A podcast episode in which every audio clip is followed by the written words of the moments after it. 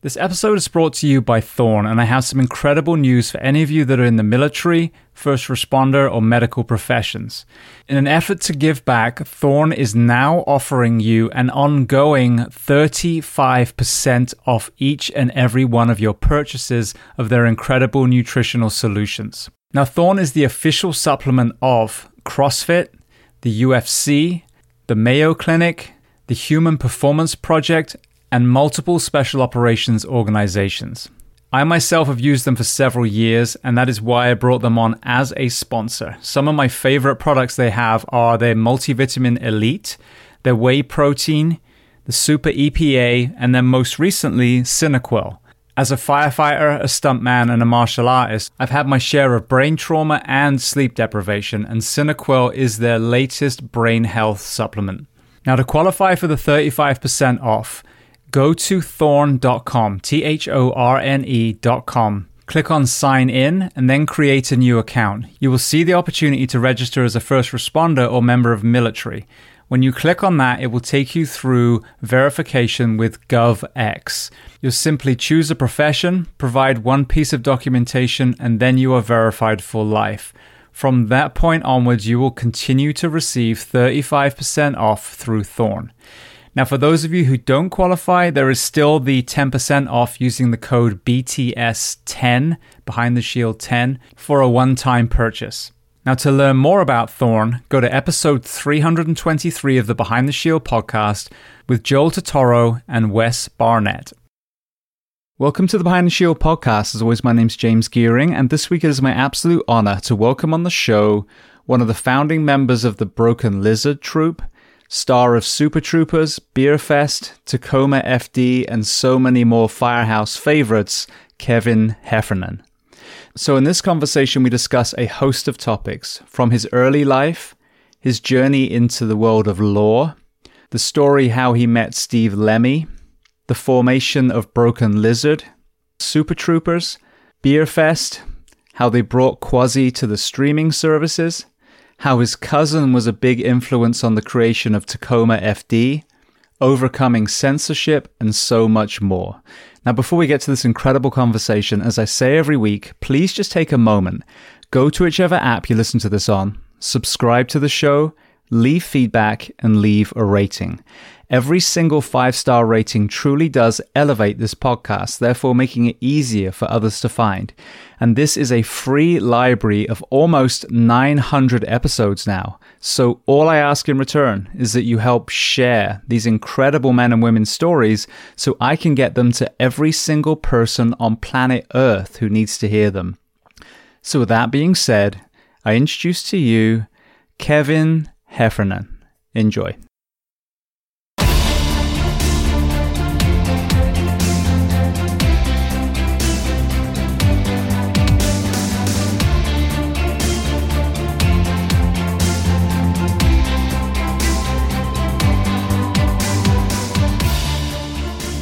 Well, Kevin, I want to start by saying, firstly, thank you to Erik Stolhans- Stolhanske. I just started on his name then for uh, connecting us and uh, to welcome you onto yeah. the Behind the Shield podcast today. Yeah, he's a fellow Floridian too, isn't he? He is. Yeah. And um, yeah, no, he put us together, which is great. Which is great. Absolutely. Thanks for having me. Yeah, Thanks well, thank you. Me. I mean, obviously, the timing is perfect. Um, you know, we were going to be connected a little while ago, but now with Tacoma FD just being on Netflix as well, um, there couldn't be a better time, I think, for this conversation. So I always tell people it's not if, it's when, and you know, when the time is right, it will happen. So here we are. Yeah, no, I know it's it's been a good couple of weeks. We've been on uh, the show's been on Netflix for a couple of weeks now, and a lot of people are finding it. So this is a nice, this is a good time to talk, man. hundred percent. All right. Well, very first question: Where on planet Earth are we finding you today? I'm in Los Angeles. Um, I live in Los Angeles, so um, I was just on the East Coast for the holidays, and I got out of there right ahead of the blizzards. So I, I made it back to sunny Los Angeles. Thank goodness. So where about in LA are you living? Uh, I live out in the valley. I live um, kind of I don't know about half an hour out of town, and um, uh, it's nice because we we shot our show out here, so it ended up being uh, a good place for me to live near near the near the location of our show. So Beautiful. I lived um, in Burbank for a while and then uh, Huntington Beach when I worked for Anaheim Fire. Okay, yeah, I'm on the other side uh, in the Thousand Oaks area. Okay, so, gotcha. Yeah. Yeah. Beautiful. Well, I would love to start at the very beginning of your timeline so we can learn a little bit about your backstory. So tell me where you were born and tell me a little bit about your family dynamic, what your parents did, how many siblings. Okay. Uh, I grew up in Connecticut, West Haven, Connecticut, which is just west of New Haven, Connecticut. And um, uh, I have uh, two brothers and a sister. And uh, my parents, uh, my dad was a kind of a local lawyer. He was a lawyer, lawyer for many years and, uh, and a judge, actually. And so he was a judge for about 30 years in my hometown, 28 years. And um, and so yeah, so I just grew up in Connecticut, pretty normal, you know, childhood, and um, I ended up going to Colgate University uh, in upstate New York, and um, and that's where I met um, all the other fellas that you know we made these Broken Lizard movies with Super Troopers and Beerfest, and we started you know doing comedy there, and um, and from there, you know, uh, we moved to New York City and just started making comedy, and uh, at the time I wasn't sure if it was all going to work out. So I ended up going to law school at the same time, and uh, and I became a lawyer in New York City for a while, and then uh, luckily was able to uh, shift gears into the comedy world. So. Um, so I don't know. That's the that's the that's the grand scheme of about you know covering about forty years right there for you. Well, I'm going to go back. so let's let's okay. talk about growing up with a dad in law. Firstly, what what area of law was he practicing? he was kind of a general practice guy. He he was the the kind of small town lawyer that you know you, you, people would hire if they had some sort of injury or workplace problem or whatever. And and he also kind of specialized in estates, you know, very dry stuff. And uh, it led him to be a, a, a judge uh, for yeah for 28 years in that uh, in that area of estates and, and that kind of thing. And um, so yeah, I mean, you know, we, we had grown up, and I grew up, um, you know, and I think that's probably what I aspired to was to, to follow my dad's footsteps, you know, and um, and so I kind of was on that track for a long time.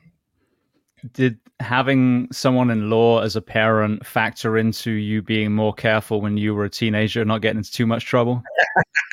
it's funny we, we, would hear stories, and I, will talk about my my older cousin, this guy named cousin Bill, who's a firefighter, was a firefighter for thirty years in my hometown, and he was much more of a troublemaker. And we'd hear stories about my dad going down and bailing him out of jail, and uh, and it made me think that maybe I should uh, keep myself in order. So yeah, I mean, we, we tried to let that be a, a, thing that kept us in line, um, and uh, sometimes it didn't work out, but you know, uh, we try to stay on the state straight and narrow.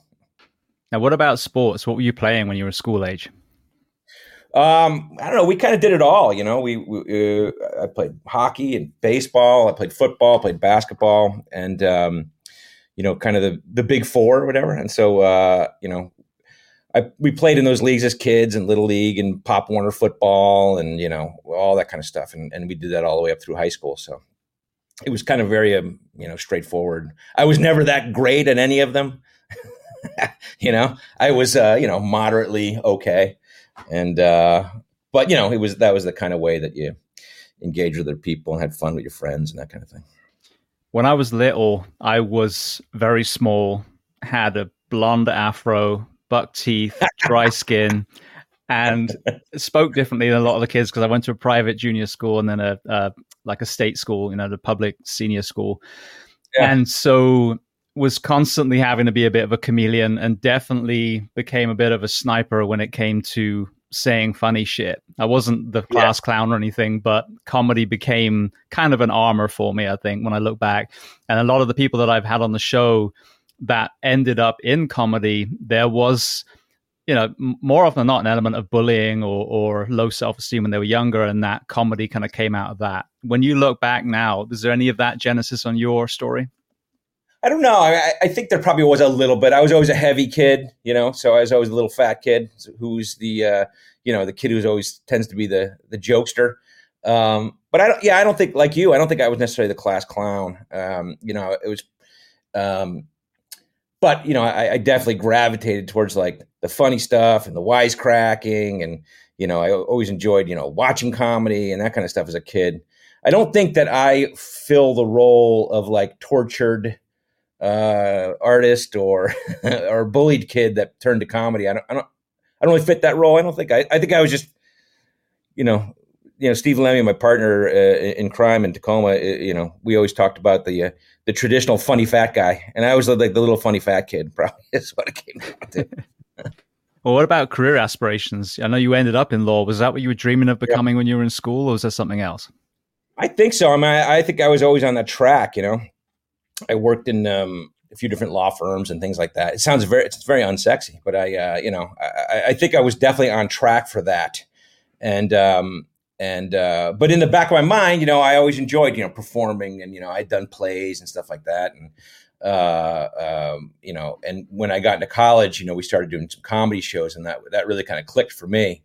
And so, um, I think by the time we got to college, I don't know that we ever, uh, uh realized it would go where it did, but, by the time we got into college, I think, you know, you were hoping that that's the direction you could go in, you know? And I, you know, so I did dual paths, you know, I, when, when we were in New York City as a, as a young comedy group and doing shows, you know, by day I would go to law school and by night we would do comedy shows, you know, and, uh, just, you know, see which track won, you know? I was watching uh, an interview. I think it was a was it ABC or one of one of the TV stations anyway. Um, and you were on with Steve. I think it was promoting uh, Tacoma, if I'm not mistaken. But the origin story of how you met that involved a party and an overcoat. So I, I yeah. think uh, I'd love to hear that story if you're able to recall it.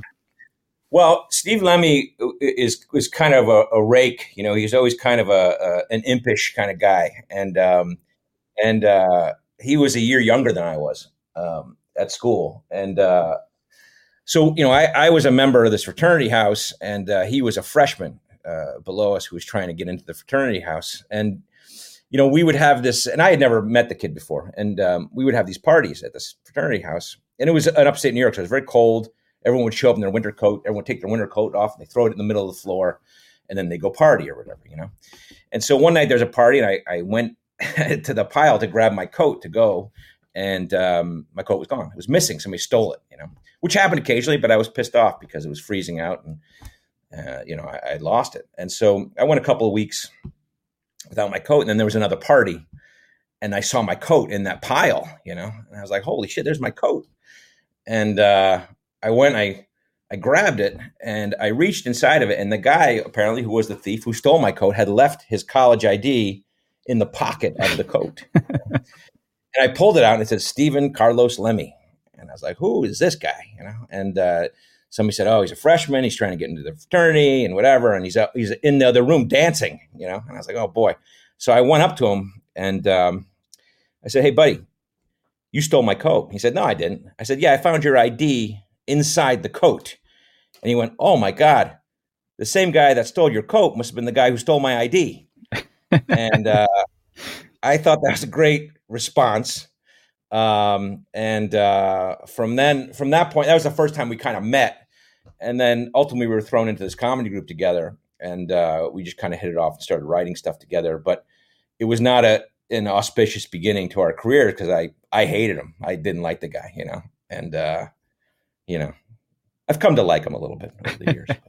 So how did you get over that though? Because I mean, at one point, you know, this the only thing you know about this guy is that he's a thief, and now you put well, in this group together. It's funny because we because we had started this comedy group in college. Jay Chandrasekhar uh, was one of the guys was the guy I started with, and ultimately, you know, he went on to direct Super Troopers, and and, and we did our, our group together. We still have our group, but so Jay and I kind of started that group, that comedy group at school, and um, Jay really wanted to have Steve be a part of it. And I was like, I'm not putting that guy in this thing. You know, the guy's a thief. Uh, you know, I don't like him. You know, uh, he's got long hair and earrings. I don't like that. You know, all this kind of stuff. And uh, he's like, ah, well, you know what? We'll take, we'll get him in there. He can play like the scumbag roles. You know, he can play like the, uh, the, uh, you know, the, the guys who were, you know, you don't really like that much. And I was like, ah, okay. And so we, I let him, you know, I said, that's okay. He can come in. And so he joined. And then from there, though, you know, we actually are, are, are, have very similar sense of humors and, and things that we like. We became, you know, great friends at that point because we were kind of thrown in this thing together. And, um, and from then on, we just kind of, you know, had a great time writing things together. We would write sketches together for the two of us to star in and, or to, you know, act in or whatever. And it kind of just ended up growing from there. And what about Erik? When did he first come on your radar? Erik was, um, Eric was a, also a year uh, below us. And um, and I didn't even know him that well. He came into our comedy group the second year, and uh, but he was also a member of our fraternity, and um, uh, and he he I knew him as a member of the fraternity before I knew him as like a performer, but he was kind of a theater guy, and um, you know he came into the group and he used to do this like funny like ridiculous like lizard character or something. And you know we we would we made like we would shoot videos of it and stuff. And um and so you know he joined us the second year. Uh and then when we moved to New York City um he has another year of school. And after that he came and joined us in New York City and uh and lived with us lived on our couch or whatever so um but yeah I mean that was you know that was in the uh in the early 90s so you know we've been together for a long time do you get angry again now that long hair and earrings are back in fashion? No, no. I, I, you know, I, I, love you know my kids got long hair, and I you know I don't. I love the I I like Lemme's long hair. I just like to give him shit about it because he had a very of New Yorky look. You know, he had a he had you know long hair and like multiple earrings, and he would wear like this suede coat with tassels on it that he would walk around town on. And you're like, are you kidding me, pal? Uh, but it, it, on the inside, I, I, actually really liked his look. so, what about the the kind of genesis of the style of comedy that you guys ended up creating? Because I mean, you know, I'm obviously grown up with Monty Python and some of these other yeah. more obscure comedians, and that's you know embedded in British culture. But when it comes to the fire service, Super Troopers, Beerfest, some of these films that you ended up making were absolute firehouse favorites. And I'm sure you heard that many, many times. Yeah, yeah. So when you're surrounded by, you know, the, the spectrum of comedy from the super cheesy, sexes like baseball stand up comedian all the way through to the obscure, how did you guys find the area that you created?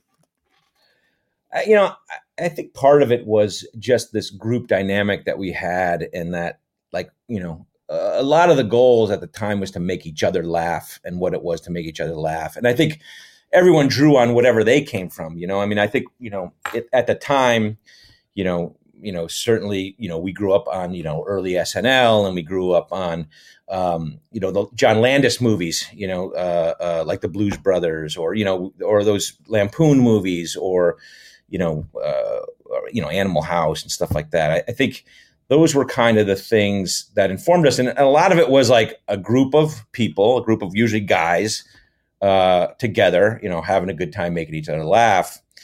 And that was always something that we kind of focused on, I feel like. I mean, another kind of thing I, I think that we always kind of focused on in that vein was was was that idea of creating worlds where um, or situations where the people who were watching the audience felt like they were a part of something or that they wanted to belong to something. And um, it, you know it was never we were never a mean spirited group. We were never you know targeting people or whatever it was. It was more of like let's create this environment where we're all going to have some laughs together because that's what we're doing anyway, right? We're that group of college guys who are like, "You guys are funny. You should make a movie," and then we actually did make a movie, you know. Um, and so I don't know. I, I, think it was that kind of like good natured camaraderie, and, and and those are the kind of comedies we liked, and that's the common comedy we decided to make, you know. What about naysayers? There's a lot of people that are very successful now, and they had to navigate so many people saying, "Ah, you'll never," because you know what were the what was the resistance that you were getting from some of the other people in your arena? Well, I mean, I think you certainly get that from you know to a certain extent from parents and things like that who think you know you know maybe it's a little bit of folly, you know, that you're you're heading down this this road and and also it's just you know it's a hard nut to crack you know it's a hard business to get into and uh, once you get into it, it's a hard business to sustain and make a living at. So I, I think those were the big, the kind of big naysayers were like, ah, you guys will never get anywhere, you know. And and um, you know, I, I think it was weird because like even from our youngest days, we had just enough success each time to keep us going to the next step and to keep us kind of persevering. And um, you know, I, I think that helped us overcome the naysayers and that we we had you know a certain level of success whether it was hey we got into this film festival or hey we sold this movie or we sold this tv idea and we just kept rolling you know so i, I think um you know we we ran into the normal obstacles that everyone had but you know i think i don't know if it was dumb or just persevering we just kind of pushed our way through it all you know I got a feeling that when you're told, "Oh, you'll never do that," you're probably on the right track. That means you're further yeah. enough out of the comfort zone to challenge the way people think. Absolutely, you're like, "Oh yeah, okay, fine," you know. Um, and again, you know, it's also, you know, we were so lucky to have a support group. You know what I mean? It's like so many people try to jump into this business and they're alone or whatever it is. We walked into this business with, you know, four of our best friends that we've known for many, many years, and you always had that support group. Um, and and you know, if you couldn't get into someone's movie or you couldn't get into someone's whatever, you just made your own with with the guys that you had, and and that was always the mentality. So, what about the origin story for your first film being about troopers? Yeah. well, I mean, that was kind of weird. We, we had made a, a, film before that. It was called Puddle Cruiser, and we, we, had sold it. We brought it to the Sundance Film Festival. It was a movie we made for about 200,000 bucks, and we, we shot it at our old college. And it was just kind of a, a college romantic comedy. And, and that was a little bit of the calling card. So we brought that uh, to a few festivals, went to the Sundance Film Festival back in 97 or 98 and um, and it ended up you know giving us uh, a foothold you know we, we, met a lot of people and, and so it made us feel like hey we could do this and so let's let's make a let's make a big movie or not a big movie but like a real movie you know and so we had been batting around a couple ideas and and um, at the same time, uh, uh, it was kind of we were at that age where like you know like you're in your like your 30s or your late 20s and like all your buddies are getting married and you're going all these weddings and stuff like that. Like I haven't been to a wedding in a long time, but there was a time where you'd hit like five in a summer, you know. And I remember we would jump into Jay's car and we would drive around, you know, five or six of us and, and go to these weddings and you know, and occasionally we would get pulled over by the cops. And we always thought it was hysterical where, you know, these five kind of false bravado guys riding around in a car, you know, cracking jokes and whatever. And then the moment that cop walks up to the car, it's yes sir, no sir. Your tail is between your legs, you know. And we always thought that dynamic was really funny. And so we just started riffing and, and riffing on scenarios where that would be the case, where, you know, if you're on the cop side of it, what power did you have? What ability did you have to fuck around with the guys on the other side? And, you know, I, I think we just started writing almost like sketches, you know, like what if they did this? What if they did this repeater game? And what if, you know, the cops were trying to say meow all the time, you know, whatever. We had all these ideas and we just kind of started writing these scenes. And then we started stringing them together, you know, uh, with a plot. And I, you know, I don't think any of us ever expected the, the success that would have or how it would resonate with people. But, you know, it was basically a, a, a series of of cop sketches. And I think the kind of the unique thing was we were on the side of the cops, you know, and um, and that and and cops loved that. I mean, the whole kind of law enforcement community, guys in uniform loved that. You know, uh, the military guys, everybody. Um, that you were showing that these guys were human and that they had, you know, they had like to have fun and they were good natured people and that kind of stuff. And I, I think you know that was probably the thing that that resonated. And then it just kind of slowly took off. You know, we, we made that movie. We didn't necessarily know what we were doing. Um, we brought that to the Sundance Film Festival, and then we sold that there, and it was put in theaters, which to us was like, holy crap, what?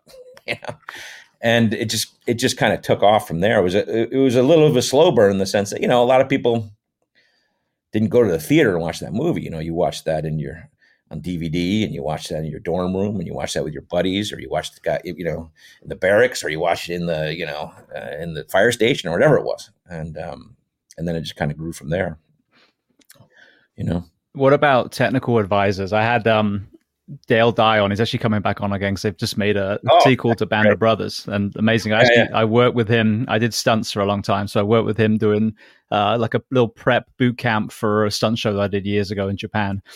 Um, okay. But he obviously prepares these actors for serious drama role, you know, dramatic roles and playing the soldier properly.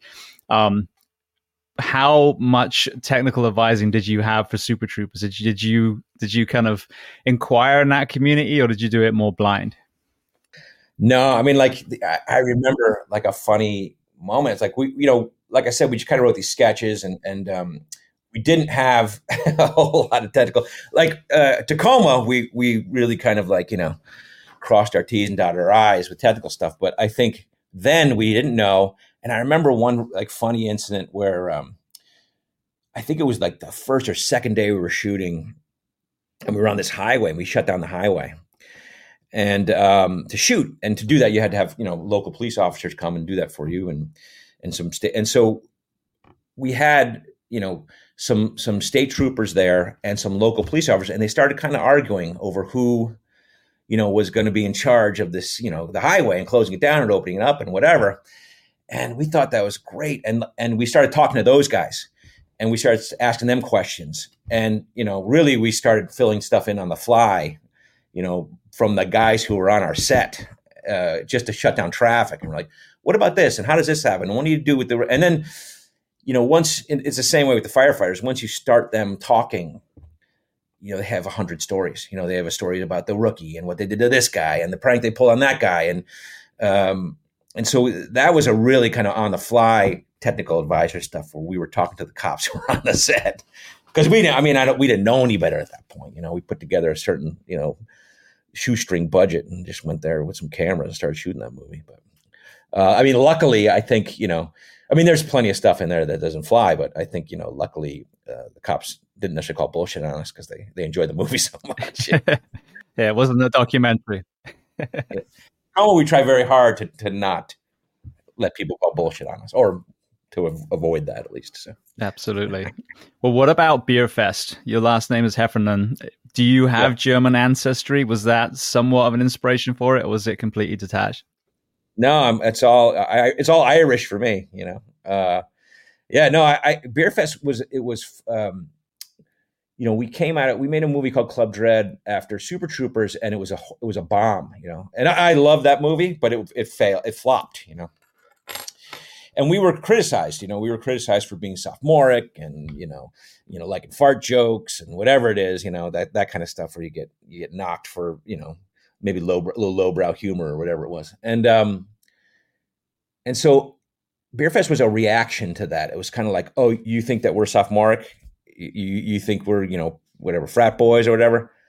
Let's make a movie called Beerfest. You know, and uh, we had gone on a tour um, to Australia for Super Troopers, the original Super Troopers, and um, and you know a, a, tour in Australia is very different than a ch- tour in, in, here. You know, it's a it's a it's a much you know kind of more raw and uh, you know raucous uh, movie uh, tour. You know, so we would go to a lot of beer gardens and we would go to a lot of uh, bars and you know whatever, show up there in uniform, whatever it was. and I remember we were at a beer garden and um, and what they decided the promotion would be is that we would get up on stage, the five of us, and we'd chug beers against five local Australian guys. And so um, we're like, all right, let's do it, whatever. So they call us up on stage, and there were these five guys who were like at a bachelor party at this beer garden in this big crowd outside this outside garden, and they pull these five guys up on stage and they said, "All right, you know, we're gonna do a line chug against these guys, and it's gonna be a boat race. It's gonna be a race, you know." And so we started the the race, and the crowd went crazy. Like it was like yelling anti-American shit, you know, whatever. It was like this fervent, like people were rooting for their guys so hard that uh, ultimately they had to take us off after the thing, and we lost and they took us off the stage and they put us in a van and had to you know get us out of there because it was it was this raucous thing and we thought that was one of the funniest things we'd seen and one of the coolest things we'd seen and that was the genesis for that Beerfest idea it was like oh my god what if we made this nationalistic comp- olympic competition of beer drinking and the fans are drunk and everyone's crazy and whatever so that that was the kind of this australian trip was the genesis for that idea uh, and then in response to you know us being criticized for being sophomoric, we decided let's make this movie. And um, you know, it, it, had kicked around a little bit. We tried a different couple different places, and then ultimately, um, Jay uh, Chandrasekhar had directed uh, the remake of the Dukes of Hazzard. Um, and he did that for Warner Brothers, and it was a success for them. And in response, they they said, "Well, you guys can go make Beerfest."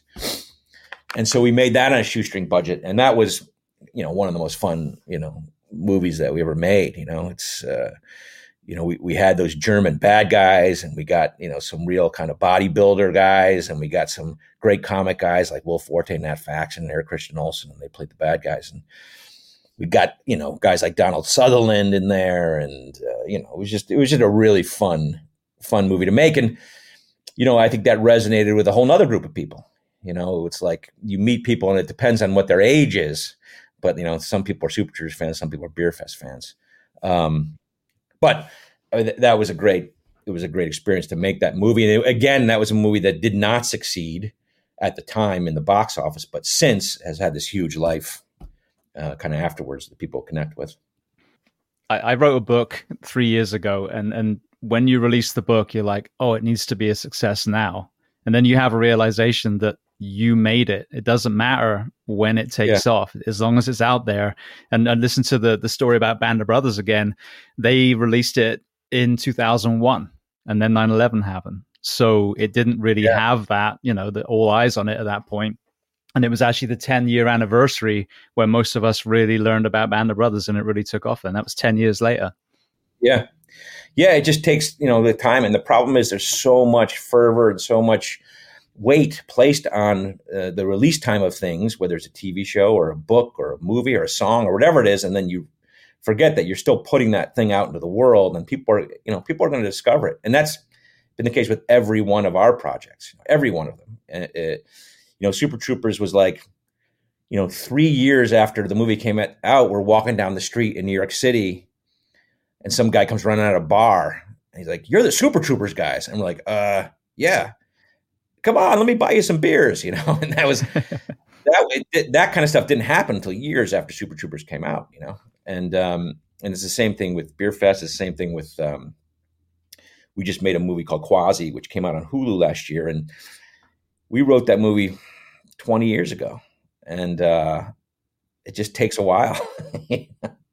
but ultimately, if it's good or if you know you have a fan base or whatever, they'll discover it. You know. So, what was your experience going from the the regular movies to the streaming service. I think when Erik came on, it was literally right before Quasi, and it was funny. I was literally yeah. talk, walking with my wife a few days ago, and we were laughing about the rack scene. How every every scene he gets taller and taller and taller, and you know, yeah, yeah. there's that that sense that you know people on the rack before they, they get ripped apart, they probably feel really fucking good, right? you know, they'll decompression before oh, I die. oh, oh yeah. so so what was that experience like? Because some people have had on the show. Obviously, there's there's a a negative side to the streaming and the yeah. royalties and that kind of thing. But what made you guys make the leap to that, and what has been your experience so far?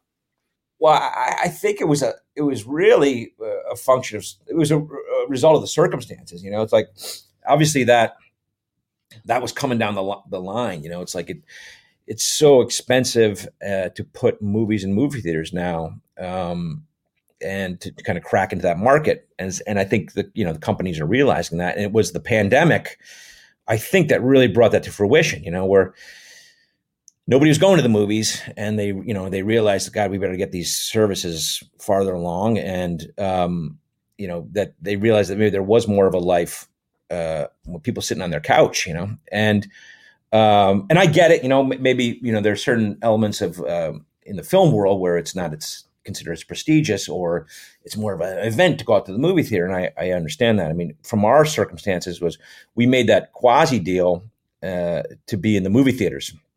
And then when the pandemic hit, there were no movie theaters. You know, they were closing them down, and they didn't know what the future of it was either. You know, they never knew if they were going to come back, and so you didn't really have a choice at that point. You know, and the company said that came to us, Searchlight, and they said, you know, look, we have this deal with Hulu there are no movies in movie theaters right now. Do you guys want to convert your deal and we'll make it a streaming deal and you guys can make the movie? And at the time, we were kind of like, hey, look, h- however it works, you know, however we can get this seen by people, we're, we're great with it. And um, so, you know, I, I think we were, you know, we had to make that decision at that point in time. And, you know, it's the t- it's the Tacoma stuff to me that's made me realize that the, you know the most important thing for me you know, we, we tell funny stories. And the most important thing is for as many people to laugh at that as you can or just spread it. And, you know, the streaming has become the way to do that. And, and we're finding that with Tacoma is that it's a way to reach more people, you know? And, um, you know, we, we don't make superhero movies and we don't make huge blockbuster movies. Um, and, and so that seems to be the way to reach the people these days. So I, you know, I, I'm totally fine with it. I, you know, however they watch it, I, I, love that people are watching Tacoma on Netflix right now. I think it's great, and um, and you know you hear from people and fans, people discovering it. And so yeah, I mean, it was a weird experience for Quasi because you were used to um, the build up to opening weekend, right? Everything's about opening weekend, and then Monday morning, whether it's you know a failure or a success, the the the balloon, the air's out of the balloon on Monday morning. You know what I mean? It's like there's two, three days, and then you're done. Uh, the streaming stuff's not like that. You know, it's it's uh, you know it has a life, uh, and, and, I really like that about Tacoma. And I liked about Quasi too. I mean, Quasi had a nice run for like three, four months on Hulu, um, and it did quite well. You know, uh, I, I, think that's the better side of the streaming thing. Um, but you know, it's also just just the future. You know, it's not streaming. I don't know that it's going to go away. You know, and I don't think that theatrical movies are going to go away. You just have to figure out how to make them cost effective. You know. Yeah, absolutely. Yeah, it's funny when you when you publish a book on Amazon, which is what I did. I think everyone is the number one bestseller for like a day. Doesn't yeah. matter what you've written and how many people buy it. You're a number one seller, and then all of a sudden you're actually, you know, book number twenty seven thousand, whatever, and it is. Yeah. And then, but then you just kind of reframe it and go, you know, it's out there now, and I think that's what's good about streaming, is I can watch it today, or I can watch it a year or five years from now. But there's two points in life: you haven't seen it, and then you've seen it. So does it have to yeah. be the day it come come out, or is it 10 years from now when, when as an artist as long as that person hopefully sees your work or reads your book or you know whatever it is when is kind of irrelevant. Yeah i mean two years from now someone's going to read your book for the first time you know? Exactly. and they're going to love it. Oh you know? And it's not going to matter that it you know came out on april 13th or whatever yeah. i mean? Yeah when matter. it was the number one bestseller by the way. Yeah and you know, that's what i think that's what tv has taught me uh, because you know movies become so precious about building to a date and all that kind of business and and if you don't build that date it's like somebody died you know? I remember getting calls uh you know monday morning after like club dread came out or whatever and they're like we're so so sorry. You know and like what what? Because we we we made this or whatever and it's like oh. And it was like you know it was like you know somebody in your family had died you know? And you're like well now they're going to be able to, to, discover that thing, you know, and they're going to be able to watch it. And, you know, the movie begets movies, you know, so people who are Broken Lizard fans watch Tacoma and people who are Tacoma fans go back and watch the Broken Lizard movies now. And, you know, I think it all works out for the best for us. I mean, I don't know. Well, you made some very unique films. Um, I think we're about the same age, roughly. I'm at a point now where I yearn for new stories. They've rehashed so many stories. They remade, you know, the films from our childhood, the Karate Kids, and all these things over and over and over again. Um, what is your kind of perspective on the audience these days? I can't help but feel like people are yearning either for more, you know, true stories, or I mean, obviously, you know, the, the reflection of real people like Tacoma, you know, in the real profession, or you know, brand brand new stories, or um, you know, more raw stories. I think that's another thing. I think that, as you said, the superhero has just been milked to death now. Marvel and DC have squeezed every single penny out of those stories. Star Wars franchise. So, to me, a, a film has to be worthy of someone taking their children, spending yeah. hundred dollars, you know, on sitting in a movie theater. So. Um, I, I, don't know. I, just, I don't even know if there's in the question in there, but what is your perception now on what the audience wants in 2023?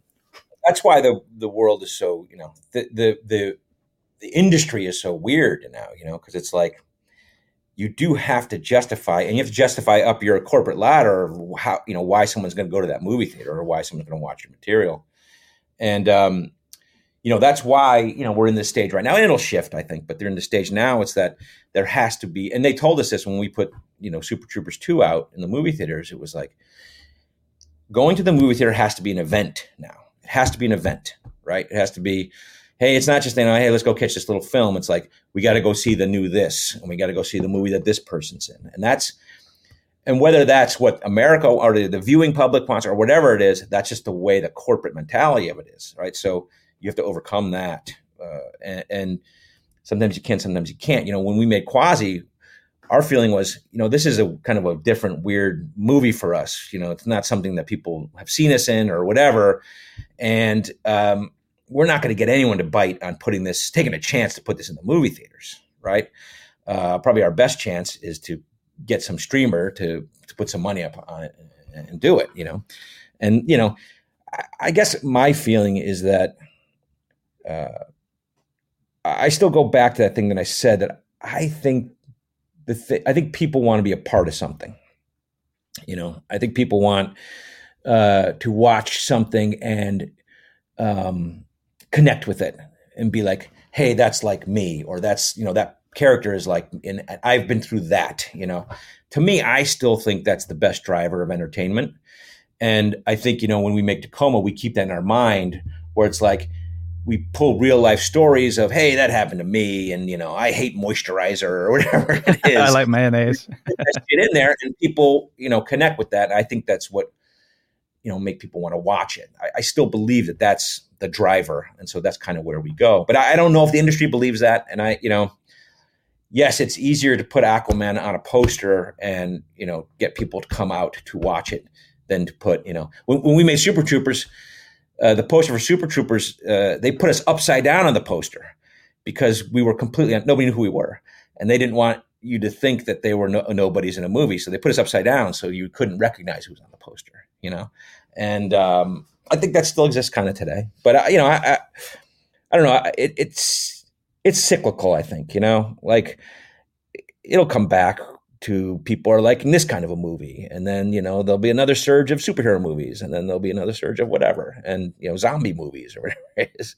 Um, but at, its heart you know I, I just kind of stick with the fact that i think i think people want to connect personally with things so however that happens you know?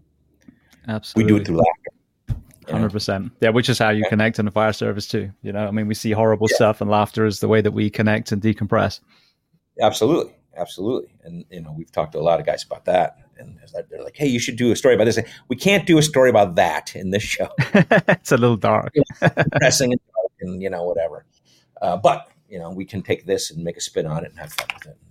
Well, speaking of that, then, so you mentioned cousin Bill. Walk me through, yeah. you know, your experience with him when you were young, and and your perception of the fire service, however that was, um, and then how that factored into the creation of to- Tacoma FD yeah, I mean, we, you know, in my hometown, it was always kind of like a family business, you know, and um, my cousin was there, and and there were always like families, you know, that that had people in the fire. And it was fathers and brothers and cousins, and and they were on the local fire department. And if your, you know, uh, kid had something stuck in their throat, you'd walk them down to the fire department and, in the corner, and they'd get the thing out of his throat or whatever it was. You know, it was a very kind of like community oriented, you know. Uh, uh, operation. And, and that was something that we always loved.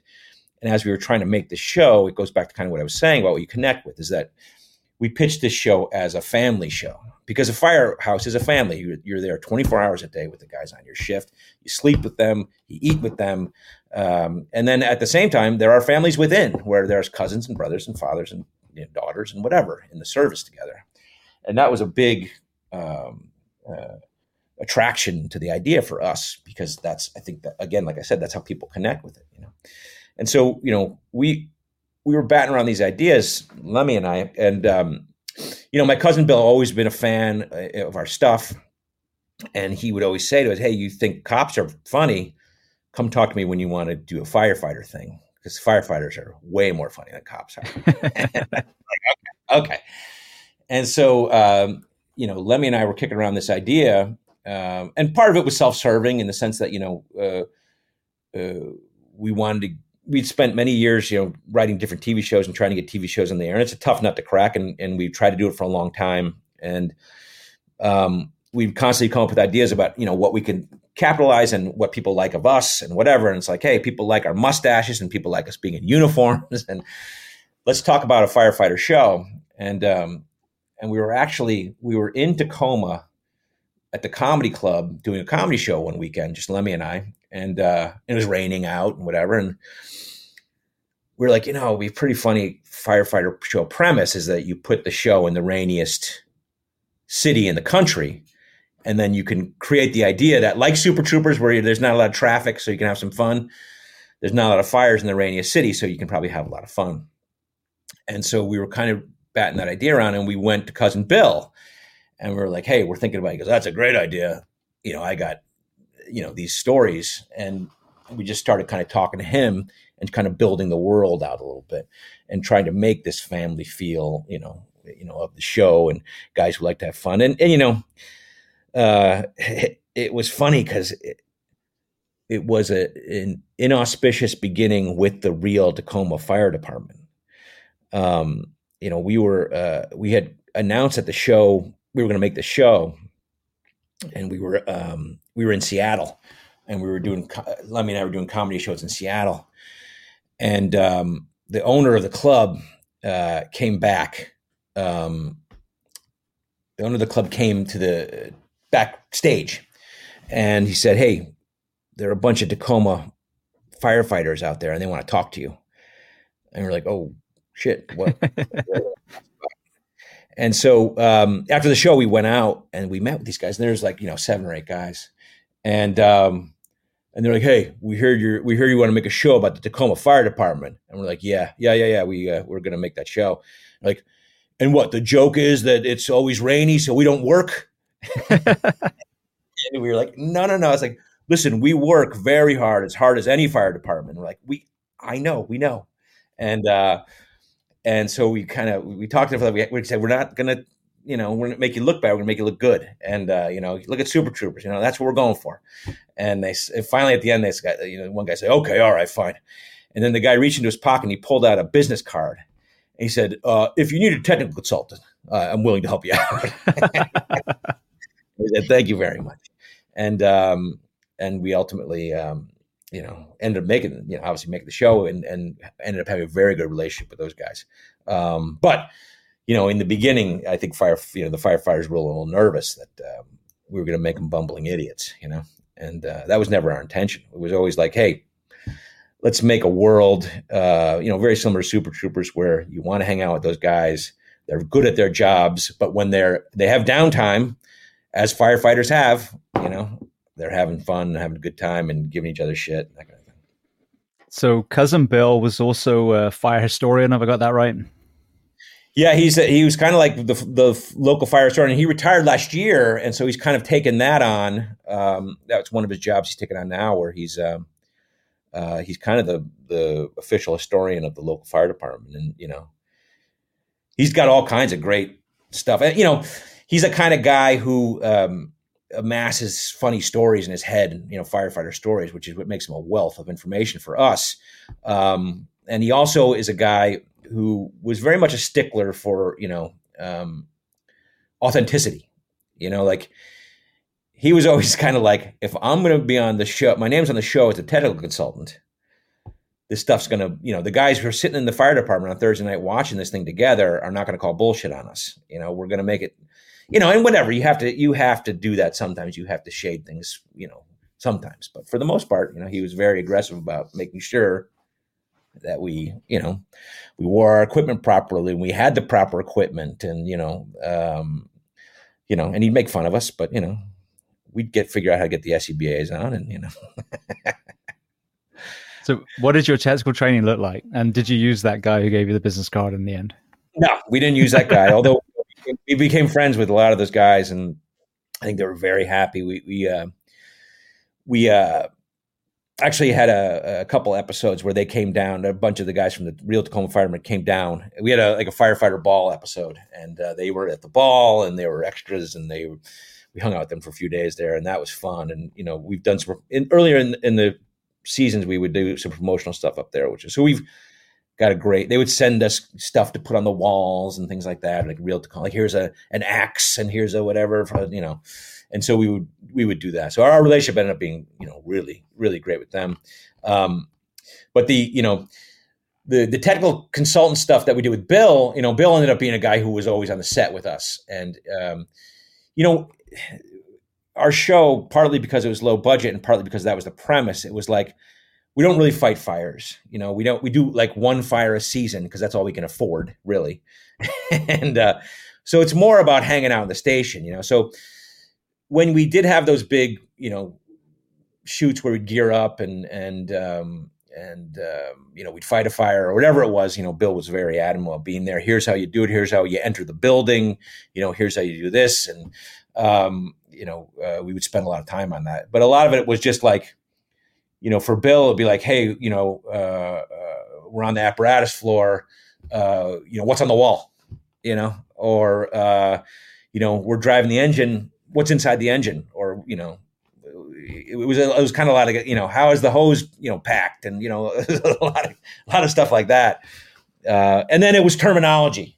You know, like he would get very angry with us when we would say garage. You know, it had to be the app floor or the apparatus floor. You know, he'd get he'd get angry at us when we would um, call superiors by their first names. You know, as opposed to captain and chief and whatever. And uh, so that was always kind of a fun. You know, and he was um, you know not afraid to jump in and, and say that. You know, and he he'd get in a fight with the prop guy, and it's like that's not the proper ladder that you would have in this situation. You know, that kind of stuff. And uh, we always got like a lot of enjoyment out of that. But in the at the same time, you know, we meet a lot of firefighters now and say, "Hey, you know what? You know, I think that is you know a very authentic feeling show to us." And um, and I think it's a credit to cousin Bill uh, for all the years he spent in the, in the department and, and helping us you know, create that sense. You know. It is really jarring when you work, and I can't imagine being a cop. How many times people get it wrong, or the FBI, or something like that. Oh yeah. But I Oh, worked on um, the World Trade Center film with Nicolas Cage and Yeah. um, God, I forget who directed it now. Um, Oliver Stone. But I was just Yeah. simply a glorified extra. That's all I was. But the, I'd been in in acting. I became a stuntman in the end. But I we got this this gig, and I got a whole bunch of my Anaheim firefighters onto the film. But it was the other side. Like we had FDNY gear down to the point, but when it was the final cut, we were just like shadows in the background. So the the you know Yeah. attention to detail on that point, you know, was obviously wasted on a lot of these shots. But when Yeah. you see your average firefighters in a scene, oh my god, it's just it's awful because they've got everything is wrong. Everything is wrong. Even I, I, I hate to call them out this film out because one of the the guys from the film is on the show, but there's a film Paramedic came out recently. And Yeah, this yeah, woman yeah. is doing compressions on a guy with a with a Kevlar vest still on. Yeah. You know, and it's like, did you not ask anyone? Didn't you even just watch a CPR video, American Heart Association, for something? But yeah, so even though it's you know it's a comedy show, by making sure all those things were right, it keeps us, which is I'm sure as a lot of firefighters watch the show, it keeps us engaged with the jokes Yeah. rather than what the fuck is that on his back? Yeah, no, uh, you know, we had a bunch of that kind of stuff. And uh, who's the guy that does like the green screen? Um, um, who does the green screen gags where they take the scenes from firefighter? Oh, Fire and- Department Chronicles, Jason. Yeah. Fire right. Yeah, Jason, right? Jason, uh, we use his coffee. Uh, we have his coffee as a you know as our thing. But Jason Patton, yeah. So, um, um, but Bill was always cousin Bill was always like, I don't want to be in that green screen thing. Okay, so we're gonna make sure. And then we would start making jokes about it because you know there would be there was one firefighter show where I can't remember what it was, but like you know a guy gets hit by a meteor and uh, and they're they're trying to revive him. And you know the the joke uh, uh, you get hit by a meteor you're dead. You know the, the, thing's going to go through you or whatever it is you know. And so um, you know we we opened our uh, our our uh, last season scene with a guy getting with a guy getting hit by a meteor but you find out it's a fake you know a fake TV show a firefighter TV show. But we we started to joke about what you know the firefighter shows would do and um and and then try to kind of capture that in the thing. But you know luckily we don't like i said we don't have to get super technical because we don't do a lot of you know calls and fires and that kind of stuff you know? It's just you know what what feels authentic around the station you know? The way we talk to each other and the and you know uh, what's you know populates our world kind of a thing you know? And um but I, but the firefighters i talk to they're like that is you know they they love it because that is how they feel their station is. You know what I mean? They're like, you know, whatever. It's a, it's a heightened sense of com- comic, you know, whatever. And you know, there are some episodes of ours that are just get, uh, you know, very silly. but but for the most part, it's that sitting around, you know, having your coffee and bragging on another guy, you know, which is what a lot of it is. You know. Absolutely. Well, it shows, you know, the Proby jokes. Uh, the calendar episode was brilliant. The uh, testicle popping episode was hilarious. So yeah, but it's Right. it is all all the things that we do. And again, the real dark side of what we do, and there's there's a you know huge amount of that firehouse humor, Yeah. you know, dark humor. Um, what's the term? gallows humor? Yeah, that is how we offload, and I think that's why films like yours are so popular in the fire service. Is just because it allows us to just you know laugh and not think about anything because if you look at the psychology of laughter it downregulates the nervous system. That's why we laugh yeah. even if it's a, a, dark joke. Yeah and I, and I, it's fu- it's funny because we you know we would try to every once in a while you know like like bill or somebody will come up with an idea where we, are like ah, it's a little dark you know like but you try to find what the funny part of is or at least what the you know the important part of is it. You know like we did an episode on kind of the PS the PTSD kind of um, thing where you know you know, um, you know, Bill would always talk about how when he started on the fire department, it was like, suck it up, you know, you're a pussy, don't, you know, whatever. And then realizing that you, that the firefighter sees so much shit that you have to release, you know, and that, um, you know, talking to people or whether it's, you know, therapy sessions or whatever it is becomes an important part in keeping, you know, mental health for the firefighters. And he said, that's, you know, as I became a, you know, higher up the ranks, that became a very important part of, of our life and, and, dealing with that issue. And we were like, well, it's hard for us to deal with that issue because then you have to deal with what inspires that issue. And, you know, and then you don't want to get into a situation where you're making fun of it, you know? And, and so the trick is, hey, how do you do the group therapy session episode without, uh, well, delivering a positive message um, and not getting too dark, you know, and because because firefighters see so much dark stuff, you know, and and um, the other kind of great thing about this is as the show has become more successful or more people see it, firefighters reach out to us with stories, you know. And um, you know, some of them are like, "Well, we find this dead guy behind a dumpster," and you're like, "Well, we can't do that. We can't do that." I'm still waiting to find the, the, the joke. Where's the joke? And to us, yeah, it's hilarious. Yeah. his trousers around his ankles. yeah. And so, you know, there are all those things. And you're like, um, and he, you know, this, we found this guy, he was covered in shit and we had to do this. And you're like, okay, we can't necessarily do that, you know? And the funny thing is trying to figure out how, how to do something like that, but not, you know? So, you know, I, I, there, there's so, so many dark things that firefighters see. We just can't really tackle that world because we're trying to keep it light and fun for people. Well, speaking of that, just as a tangent for a moment, it's been bizarre the last few years seeing the politically correct element start to put into the point where it almost squashes out everything. It's like the person who develops allergies and all they can end up drinking is water. You know what I mean? It's it's like yeah. that. So in the world of comedy, obviously that the parameters are exactly where you're exploring. You know, the South Parks and Daniel Tosh and some of these, you know, which yeah. I think South Park is hilarious because the fact that they haven't been cancelled when they are, you know, literally putting pushing the walls from all areas. I think maybe that's oh, the key. They push all the walls.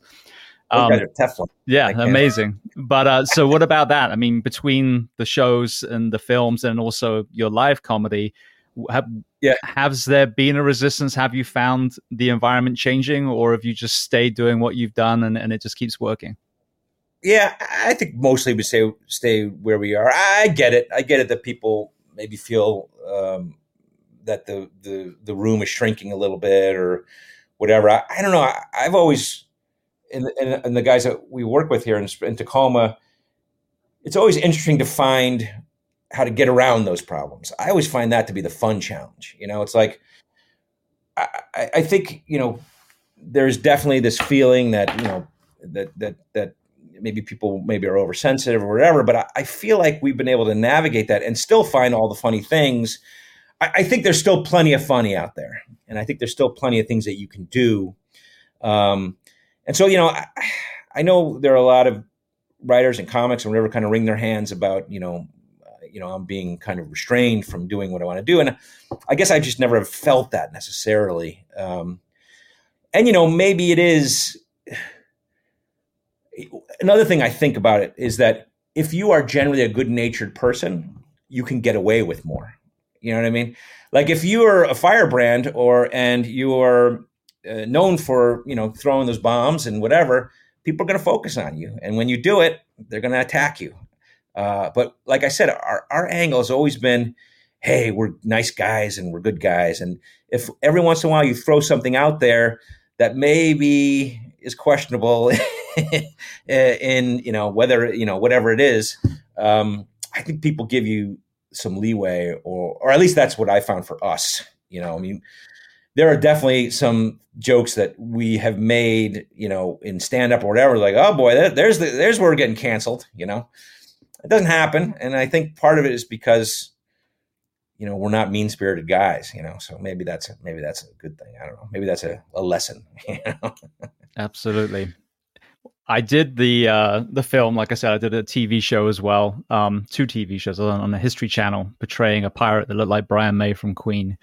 Um, and it was such a bizarre experience because you know it's so staccato. Like the big wig and the, I did, the big... I did, yeah, and terrible. Like, and add to the fact that I'm the world's worst actor as well, which is why I got into stunts but uh, but then you do the live show, and that's what I did most of the stunts with was live shows in in Orlando and LA, you know, Buena Park and all these areas. Um, right, right. We had a bunch of guys that we did that we knew who did this that stuff. Yeah, I mean, yeah. it's a great on ramp for for a lot of things, but um, yeah. there was no comparison when you do a live stunt show, a pirate show, you know, a, a show in Universal, whatever it is. You immediately get that audience reaction but then when you're yeah. on a set you know especially a huge production you know you you you do it and then it takes an hour to reset and you do it again and there's no real feedback.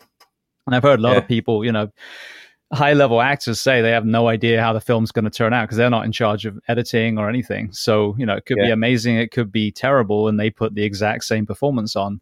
Um, what is it that you love about the live stand up compared to you know what you're putting on screen?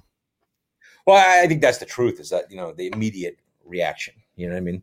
The, the there's nothing like that you know, and and it's like also the experimental kind of atmosphere to fix things. So like if I have five shows in a weekend, I'll try a joke out the first night, doesn't quite work. I can change it, see if it works, you know, eight hours later, 12 hours later. If it doesn't work, I can change it. I can, you know, there there are great things about being able to work that. You can't do that in the TV show. You have to do that through editing or in the movie. You do it through editing but the ability to do that live and to know, you know, there are jokes that people laugh at. You have no reason why they're laughing. You have no understanding as to why they're laughing. It's like, did they laugh at that joke? They okay, and then, and then you find those jokes that always work like that. And those are the great things about stand up is like when you hit those moments and you know that you have uh, automatic reaction that you're going to get. You know, it's much more of a much more of a crapshoot in TVs and worse in movies. Like TV, at least you can you can throw a shitload of jokes at the wall. You know, it's like we've done this all the time. It's like, well, you know what? If that one doesn't hit, the next one will. You know, and you know if that doesn't hit, then episode two, three, four, five, whatever. For a movie, it becomes very precious, and that's why you end up, you know, test screening things and, and re-editing them and stuff like that. But that's the the beauty of live comedy is that you don't have to have that, you know, and that's all you can be much more topical or much more, um, you know. Uh, you can make fun of something that happened yesterday. You know, uh, you know, a, a, show like Tacoma will put like a topical joke in it, and then the world will not see it for a year, and then that joke's bullshit. You know, it doesn't it, it doesn't mean anything, and um, uh, you can't. You know, live comedy is so much better than that. Um, and so, you know, I, I love live comedy, but I do definitely I love making part of why I love making the TV shows and the movies is because I I'm in all the steps. You know, it's like you make a TV show, an actor you shoot it a year ago and then you never see it. But for me, I it's every, it's my life every day, right? So I'm in the edit room every day and I'm doing this, this, and this. And uh, yeah, as the actor, you haven't thought about it in a year, but I have been with it the whole time and I'm crafting it and figuring out how to make it work. And so that's still very satisfying to me, you know. Um, but I, I, get it why you know actors and, and and comics and stuff love love the live comedy, and I like it too. I just didn't like traveling around. You know? like traveling around, it was the biggest pain in the ass to me of the, of doing live comedy. And Lemme and I did it for ten years, you know. Um, but you know, I, I, guess I if I had my druthers, I would stick with uh, making TV shows. You know, I, I love that part of it you mentioned about a lot of the stories you just couldn't make into an episode just because of the darkness or whatever. Is there one story that you've heard either from your cousin or some other firefighter that you wish you could, but you couldn't, but you can tell it here? Um, I, you know, I, I, don't know all the ins and outs of this, but cousin Bill had a. He always had. He wanted us to make a an episode about, I guess, an, an incident uh, I can't remember what parade it was. It might have been the St. Patrick's Day parade in Boston, about guys going there and getting you know just wasted and ending up in the back of a of a of a police van, you know, and uh, and he always wanted us to make like a parade episode where guys get drunk, and and part of it was like, dude, we can't make a parade episode because we can't pay for it, like we can't, you know, we don't, we don't, it's too big, you know. Um, but I, you know, there there was that thing. There were those kind of things, those kind of debaucherous kind of things, which we were we we tried to kind of uh, keep a little bit of a lid on. Um, uh, and then, um, yeah, I, I, think the other stories were just the kind of much more traumatic stories, you know, and it was like, you know, the people that you found or the people that you deal with, or, um, you know, uh, a lot of their stories were about drug dependency or people, you know, that kind of stuff, or people were strung out on this or whatever. And it just, you know, it just didn't fit in the, in the world that we were trying to create, you know. Uh, so I, you know, it was it was more of that kind of stuff. But then there were just, you know, there were you know great stories that we heard that we would put in. You know, it's like I remember we were at a firefighter event in Austin, and we were meeting with a bunch of guys, having a great time talking to guys and hearing stories. And and one guy told us a story about where he, when he was a rookie, and I, we've talked about the story before, so you may have heard it, but. Um, and he was a he was a probie, and he joined the the, the shift, and uh, all the guys had these tattoos. And this is the guy telling us his true story, and it happened to him. All these guys had these tattoos, these like goofy tattoos that were representative of their shift, like I don't know, like a unicorn or that was, I don't know. And they told the guy, "Hey, these are our shift tattoos. You have to go get this tattoo." And he was like, "Okay." And so he goes and he gets the tattoo, and he comes back and shows them the tattoo, and all the other guys wipe theirs off because it was temp tat- they were temp tattoos, and they made go get this real stupid ass tattoo on his arm.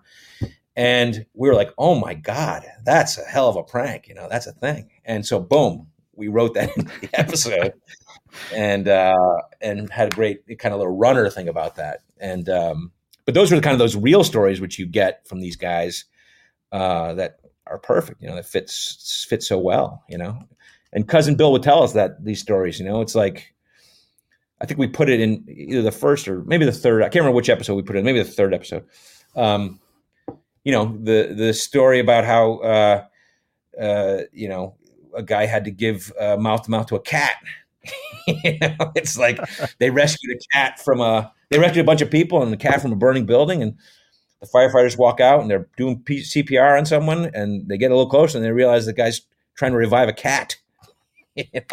and we we thought that was the greatest thing in the world. We put that in an episode.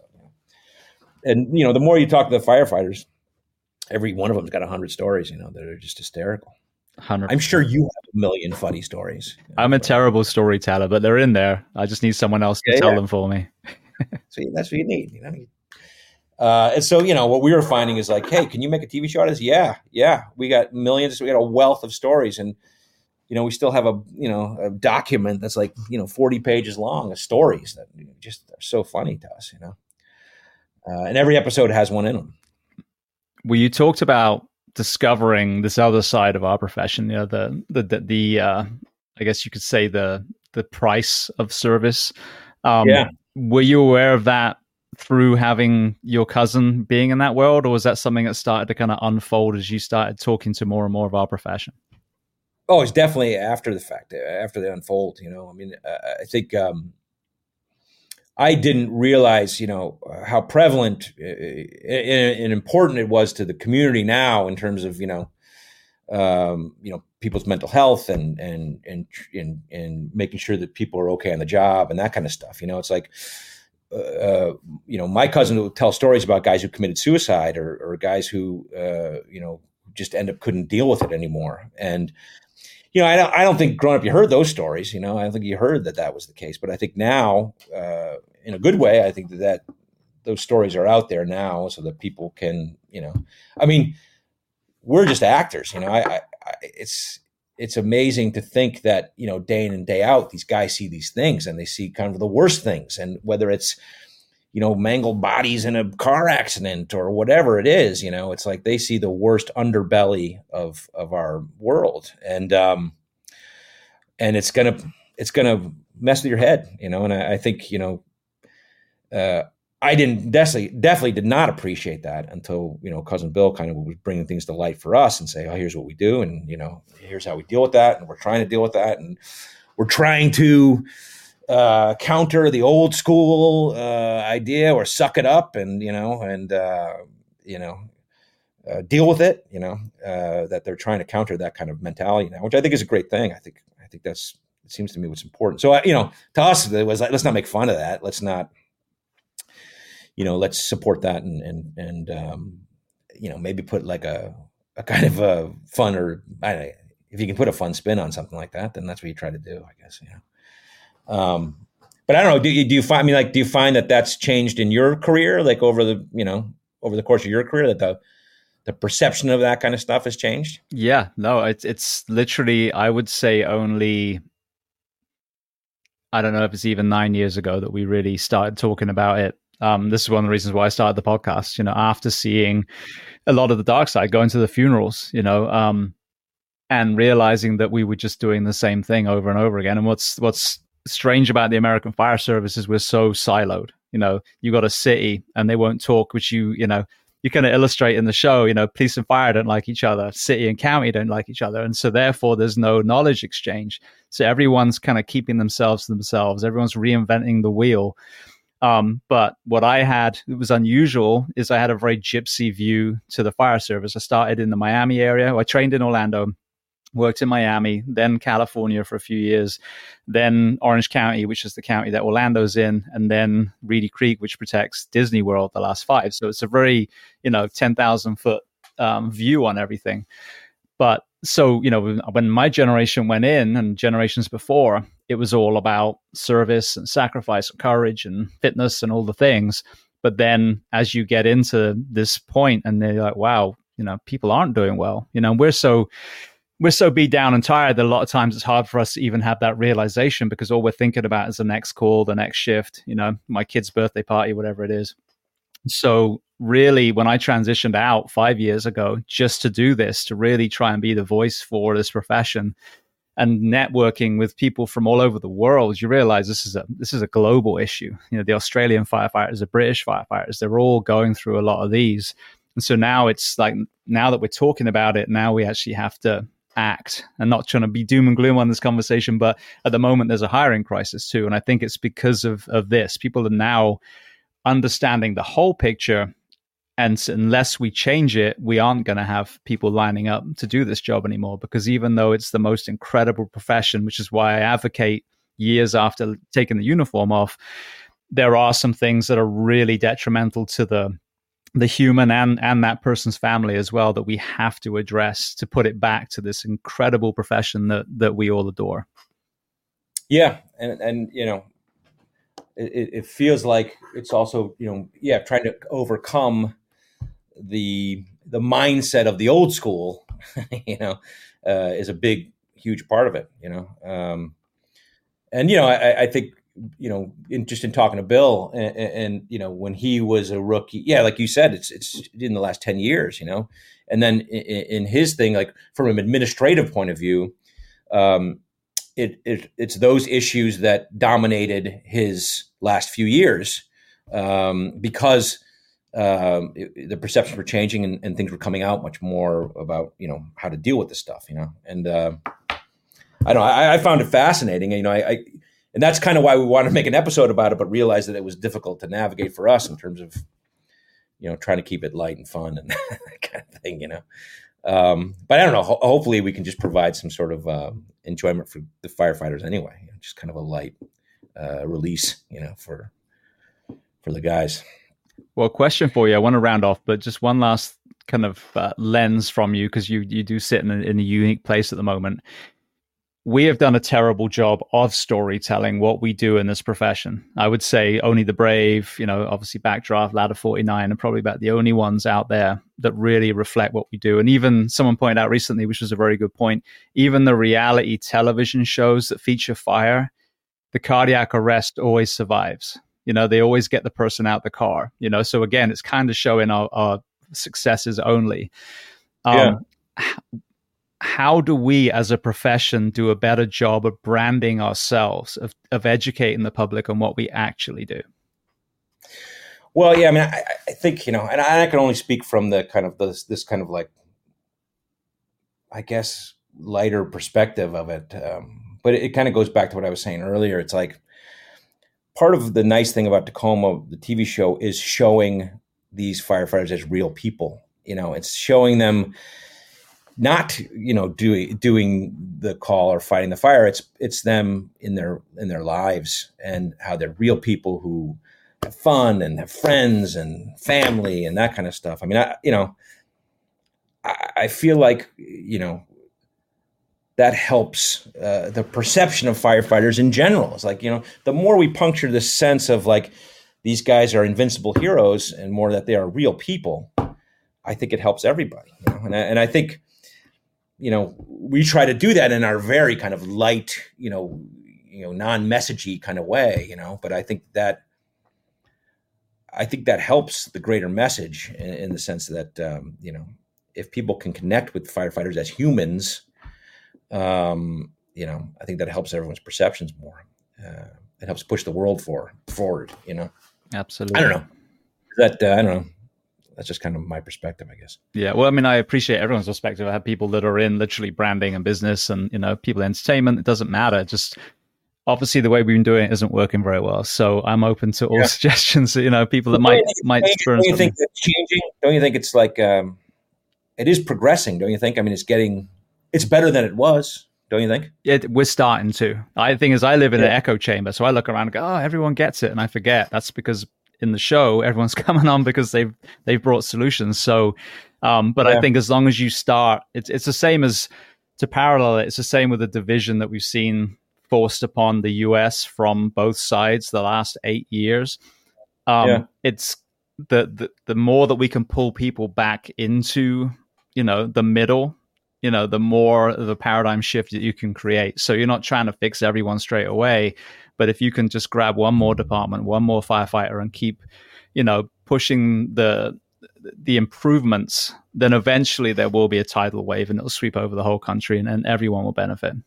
Yeah, no, I, I think that's totally true. Is that the more you bring people um, who who disagree or have opposing opinions or whatever together for you know the communal good and and uh, you know I think that's a good thing. It's like you know we've always joked about for us, even our comedy is very purple in the sense that um, you know we have you know our red state fans and we have our blue state fans, you know, and it's you know we have guys in uniform and we have stoners and we put them in the same room together and everyone has a big laugh and I think that's a helpful thing, you know, and um, I think it's probably the same thing for Tacoma. We have you know fans on all spectrum of the political view, but they all can watch this show and have a good laugh at it. Um, and to me, it's that it, those things that remind us that we can get past the divisiveness and, and, and, and you know enjoy each other despite our differences. Hundred percent. We got way more in common than we have difference, and most of the differences yeah. you can celebrate anyway because they're unique. Yeah, everyone can laugh at a fart joke. Hundred percent. Hundred percent. Yeah, and even a laughing baby. How can you not smile when a baby starts laughing? You know what I mean? Sure. It's contagious. So I you you've got four seasons on uh, Netflix now. Was truTV now all streaming on Netflix? Um, I'm assuming you're probably going to be creating more seasons of that. Talk to me about what's coming as far as Tacoma, and if you have anything else in the pipeline for Broken Lizard. I hope so. I mean, I hope uh, I hope we get to make more. You know, we we we made these four seasons, and uh, I think you know whatever. Not to get in the weeds of, of the industry, uh, the company that we've worked for has been taken over four times, and we've had four uh, hierarchy shifts, and, and, each time, I think I don't know the new person cares a little bit less about us. So. Um, you know, we've been kind of overcoming that, but luckily we've been doing the seasons, and and then this Netflix thing gives us a lot of good exposure. So hopefully, all that will lead to us making more Tacomas because, like I said, we got a stack of more firefighter stories um, that we want to tell, and um, hopefully we'll get that opportunity. Um, uh, we'll see how this Netflix thing shakes out, and then um, at the same time, right now we're um, we're writing Super Troopers three, um, and we. Uh, uh, uh, hopefully, I would imagine maybe later this year we'll try to shoot that. It's weird because you know for those who don't know, we, are coming out of these strikes. You know, the industry has been kind of uh, had legs chopped out of it by these strikes that happened last year, and we, we're just coming out of it in a few months. So it's a weird landscape where people are trying to figure out what's still alive, what's dead, what's what can happen, how we can move forward, how the world has changed. Um, but Super Troopers 3 seems to be on track for us to be able to do that. That's kind of the next big Broken Lizard project. Um, and then, yeah, Steve and I uh, are st- are selling some other shows. You know, we we um, we've been working on a couple things. We've been working on a military show, actually, Steve and I, uh, based on a lot of stories and a lot of friends we've made in the military, um, based on you know guys who like our stuff. And so we've we've been working on that, and um, and um, we've been doing this podcast. We've been doing this companion podcast, Talk Talkoma. Um, it's a video podcast we've been doing, um, which is on YouTube. And I don't know. We're trying to stay. We're trying to stay busy. You know, I'd love to make more Tacomas. That's that's kind of the big thing. Now, the podcast Talkoma. You advise people watch an episode, then listen to the podcast. Yeah, I think so. Yeah, it's funny. Like what happened was uh, uh, a couple years ago after we did season two, it was it was COVID. It was you know the pandemic and everything shut down and um, and our network, truTV and T and TBS, they had a lot of sports that they lost. They had basketball and and and uh, you know they had March Madness, they had baseball, and all these things got lost.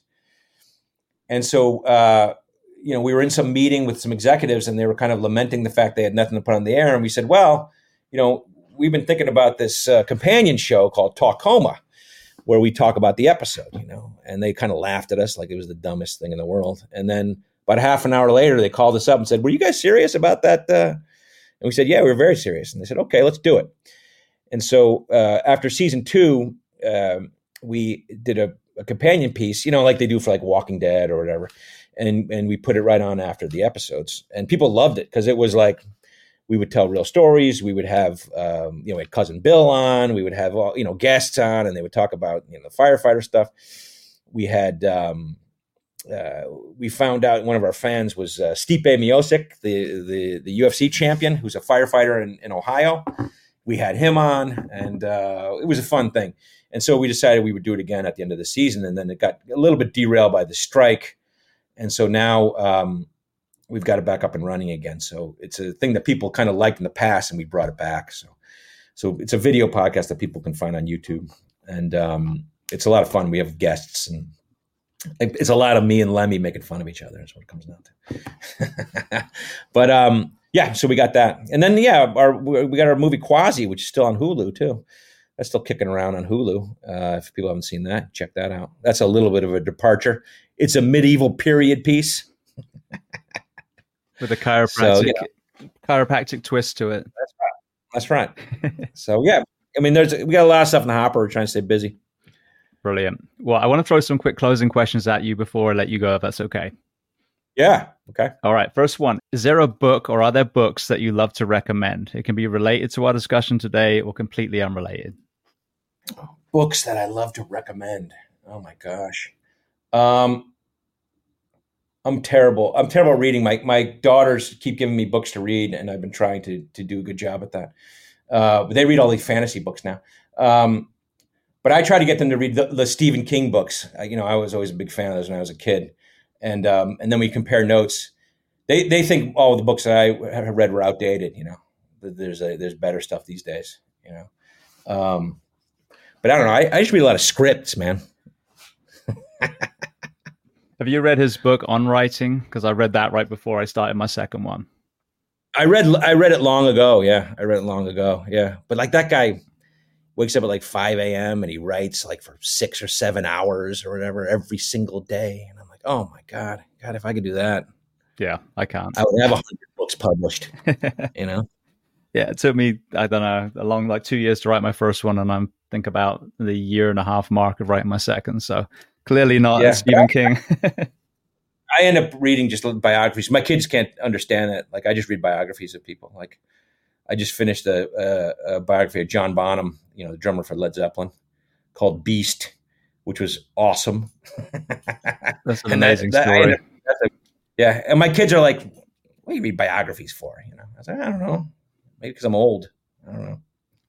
Yeah, they say truth is stranger than friction a lot of times. So that's why I love this format. You know, people's real lives are are incredible. You know. Oh, I know. That's what we say. It's like the stories that we get for firefighters. We couldn't possibly make them up You know what I mean? The real things are just you couldn't possibly make them up. Absolutely. Well, we've talked about obviously all all the films that you guys have made. Are there films or documentaries that you love to recommend? Um, yeah, I mean, I you know, I I love uh, I love a good comedy movie. I love a good action movie though. I'm always a good action movie guy. Like Lemme and I will joke about that. Um, you know, uh, you know, and you run through like the Schwarzenegger um, and you know the Schwarzenegger resume.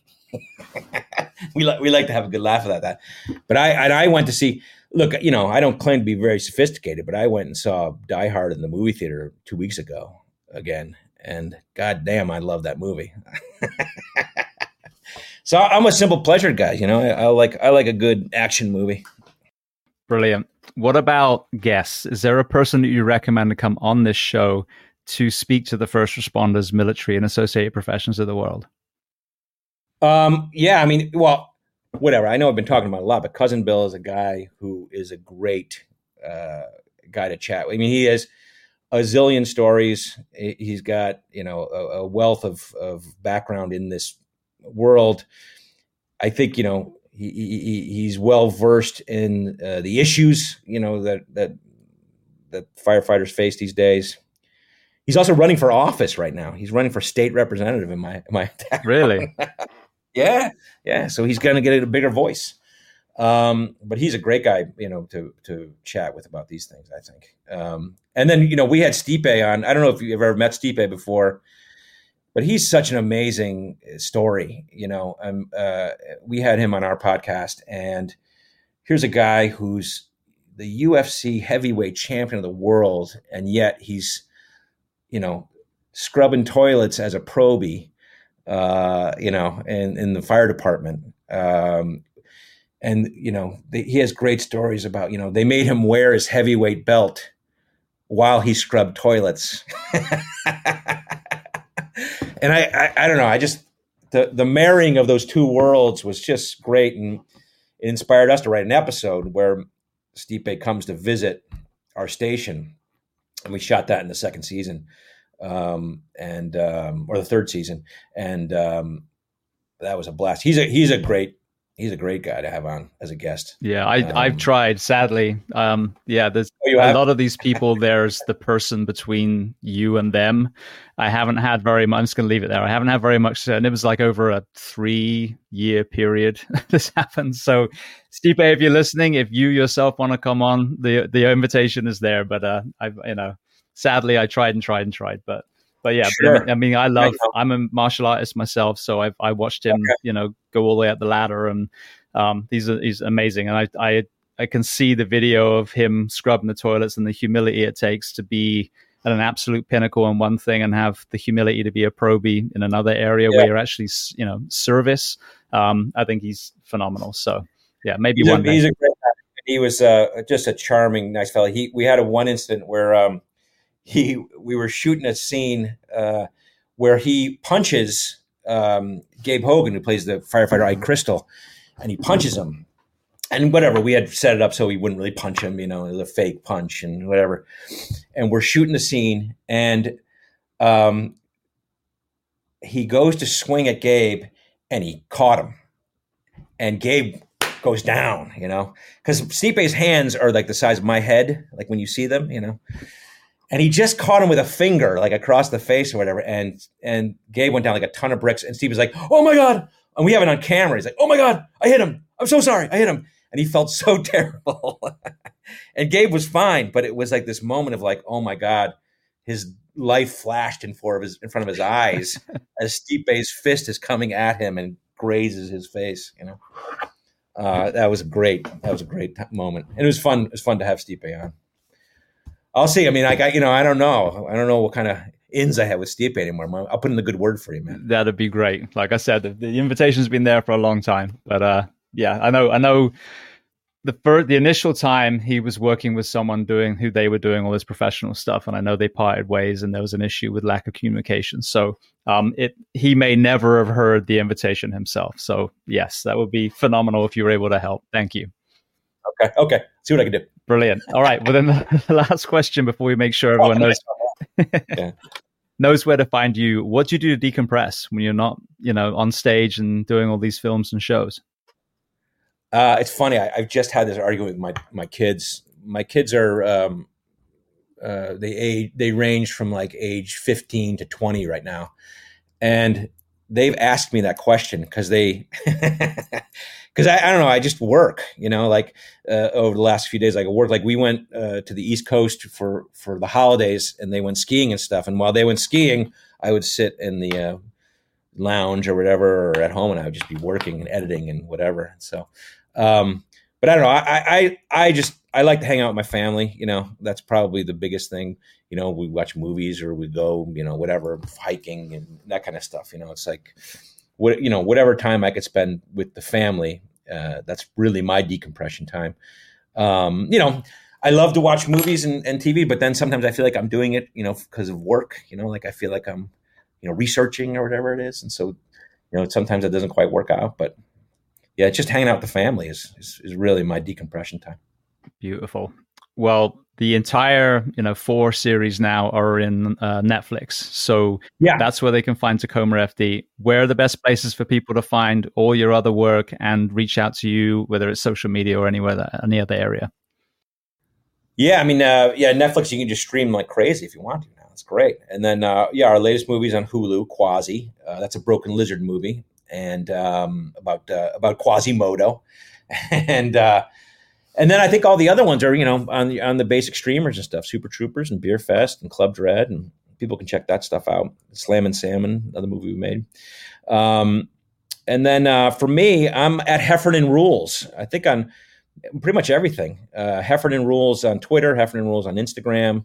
Um, you know, we have Lemme Heffernan uh, as our YouTube page, and um, but I think those are you know those are the handles that people people can hit me on. I'm t- I'm not a great social media guy. Are you a good social media guy? I repost a lot of videos of either first responder stuff or kindness and compassion. I try and put a lot of the, the good stuff out there. Me personally, I don't look at social media apart from to find those videos. So I, yeah, I would yeah, say, you know, outwardly yes, but inwardly no, because I'm I'm fully aware of how those things could just suck you in. So I try and leave my phone as far away from me as I can. I feel like I could be better at it, but whatever. But sometimes we get some people to help us out with that shit. some young kid who knows what he's doing. Yeah, exactly. Understands the algorithms and content and all those other yeah. words that I have no idea what they mean. Well, yes. Kevin, I want to thank you so much. Firstly, for you know just just coming on full stop, but secondly, again for this unique perspective that you have. I mean, to do the comedy, you know, film when it came to law enforcement, and now you're doing the show coming you know, from the firefighter perspective. Um, these are all, as I said, firehouse favorites, hands down. I'm sure it's the same with law enforcement, but they are, as you said, also um, humanizing the men and women in uniform because we do get we do become a little two dimensional, not only to the public but to ourselves as well. So I want to thank you so much, not only for your work and what you've done for our professions, but also for coming on the Behind the Shield podcast today. Thanks, Ben. I mean that that's great, and and uh, congratulations on you know getting that message out. You know, I think that's an important message that you're doing there. So, but thank you. I mean, I, you know, we like to think of ourselves as court jesters. So you know, you know, we just kind of try to make people laugh. You know, so uh, thanks for having me on.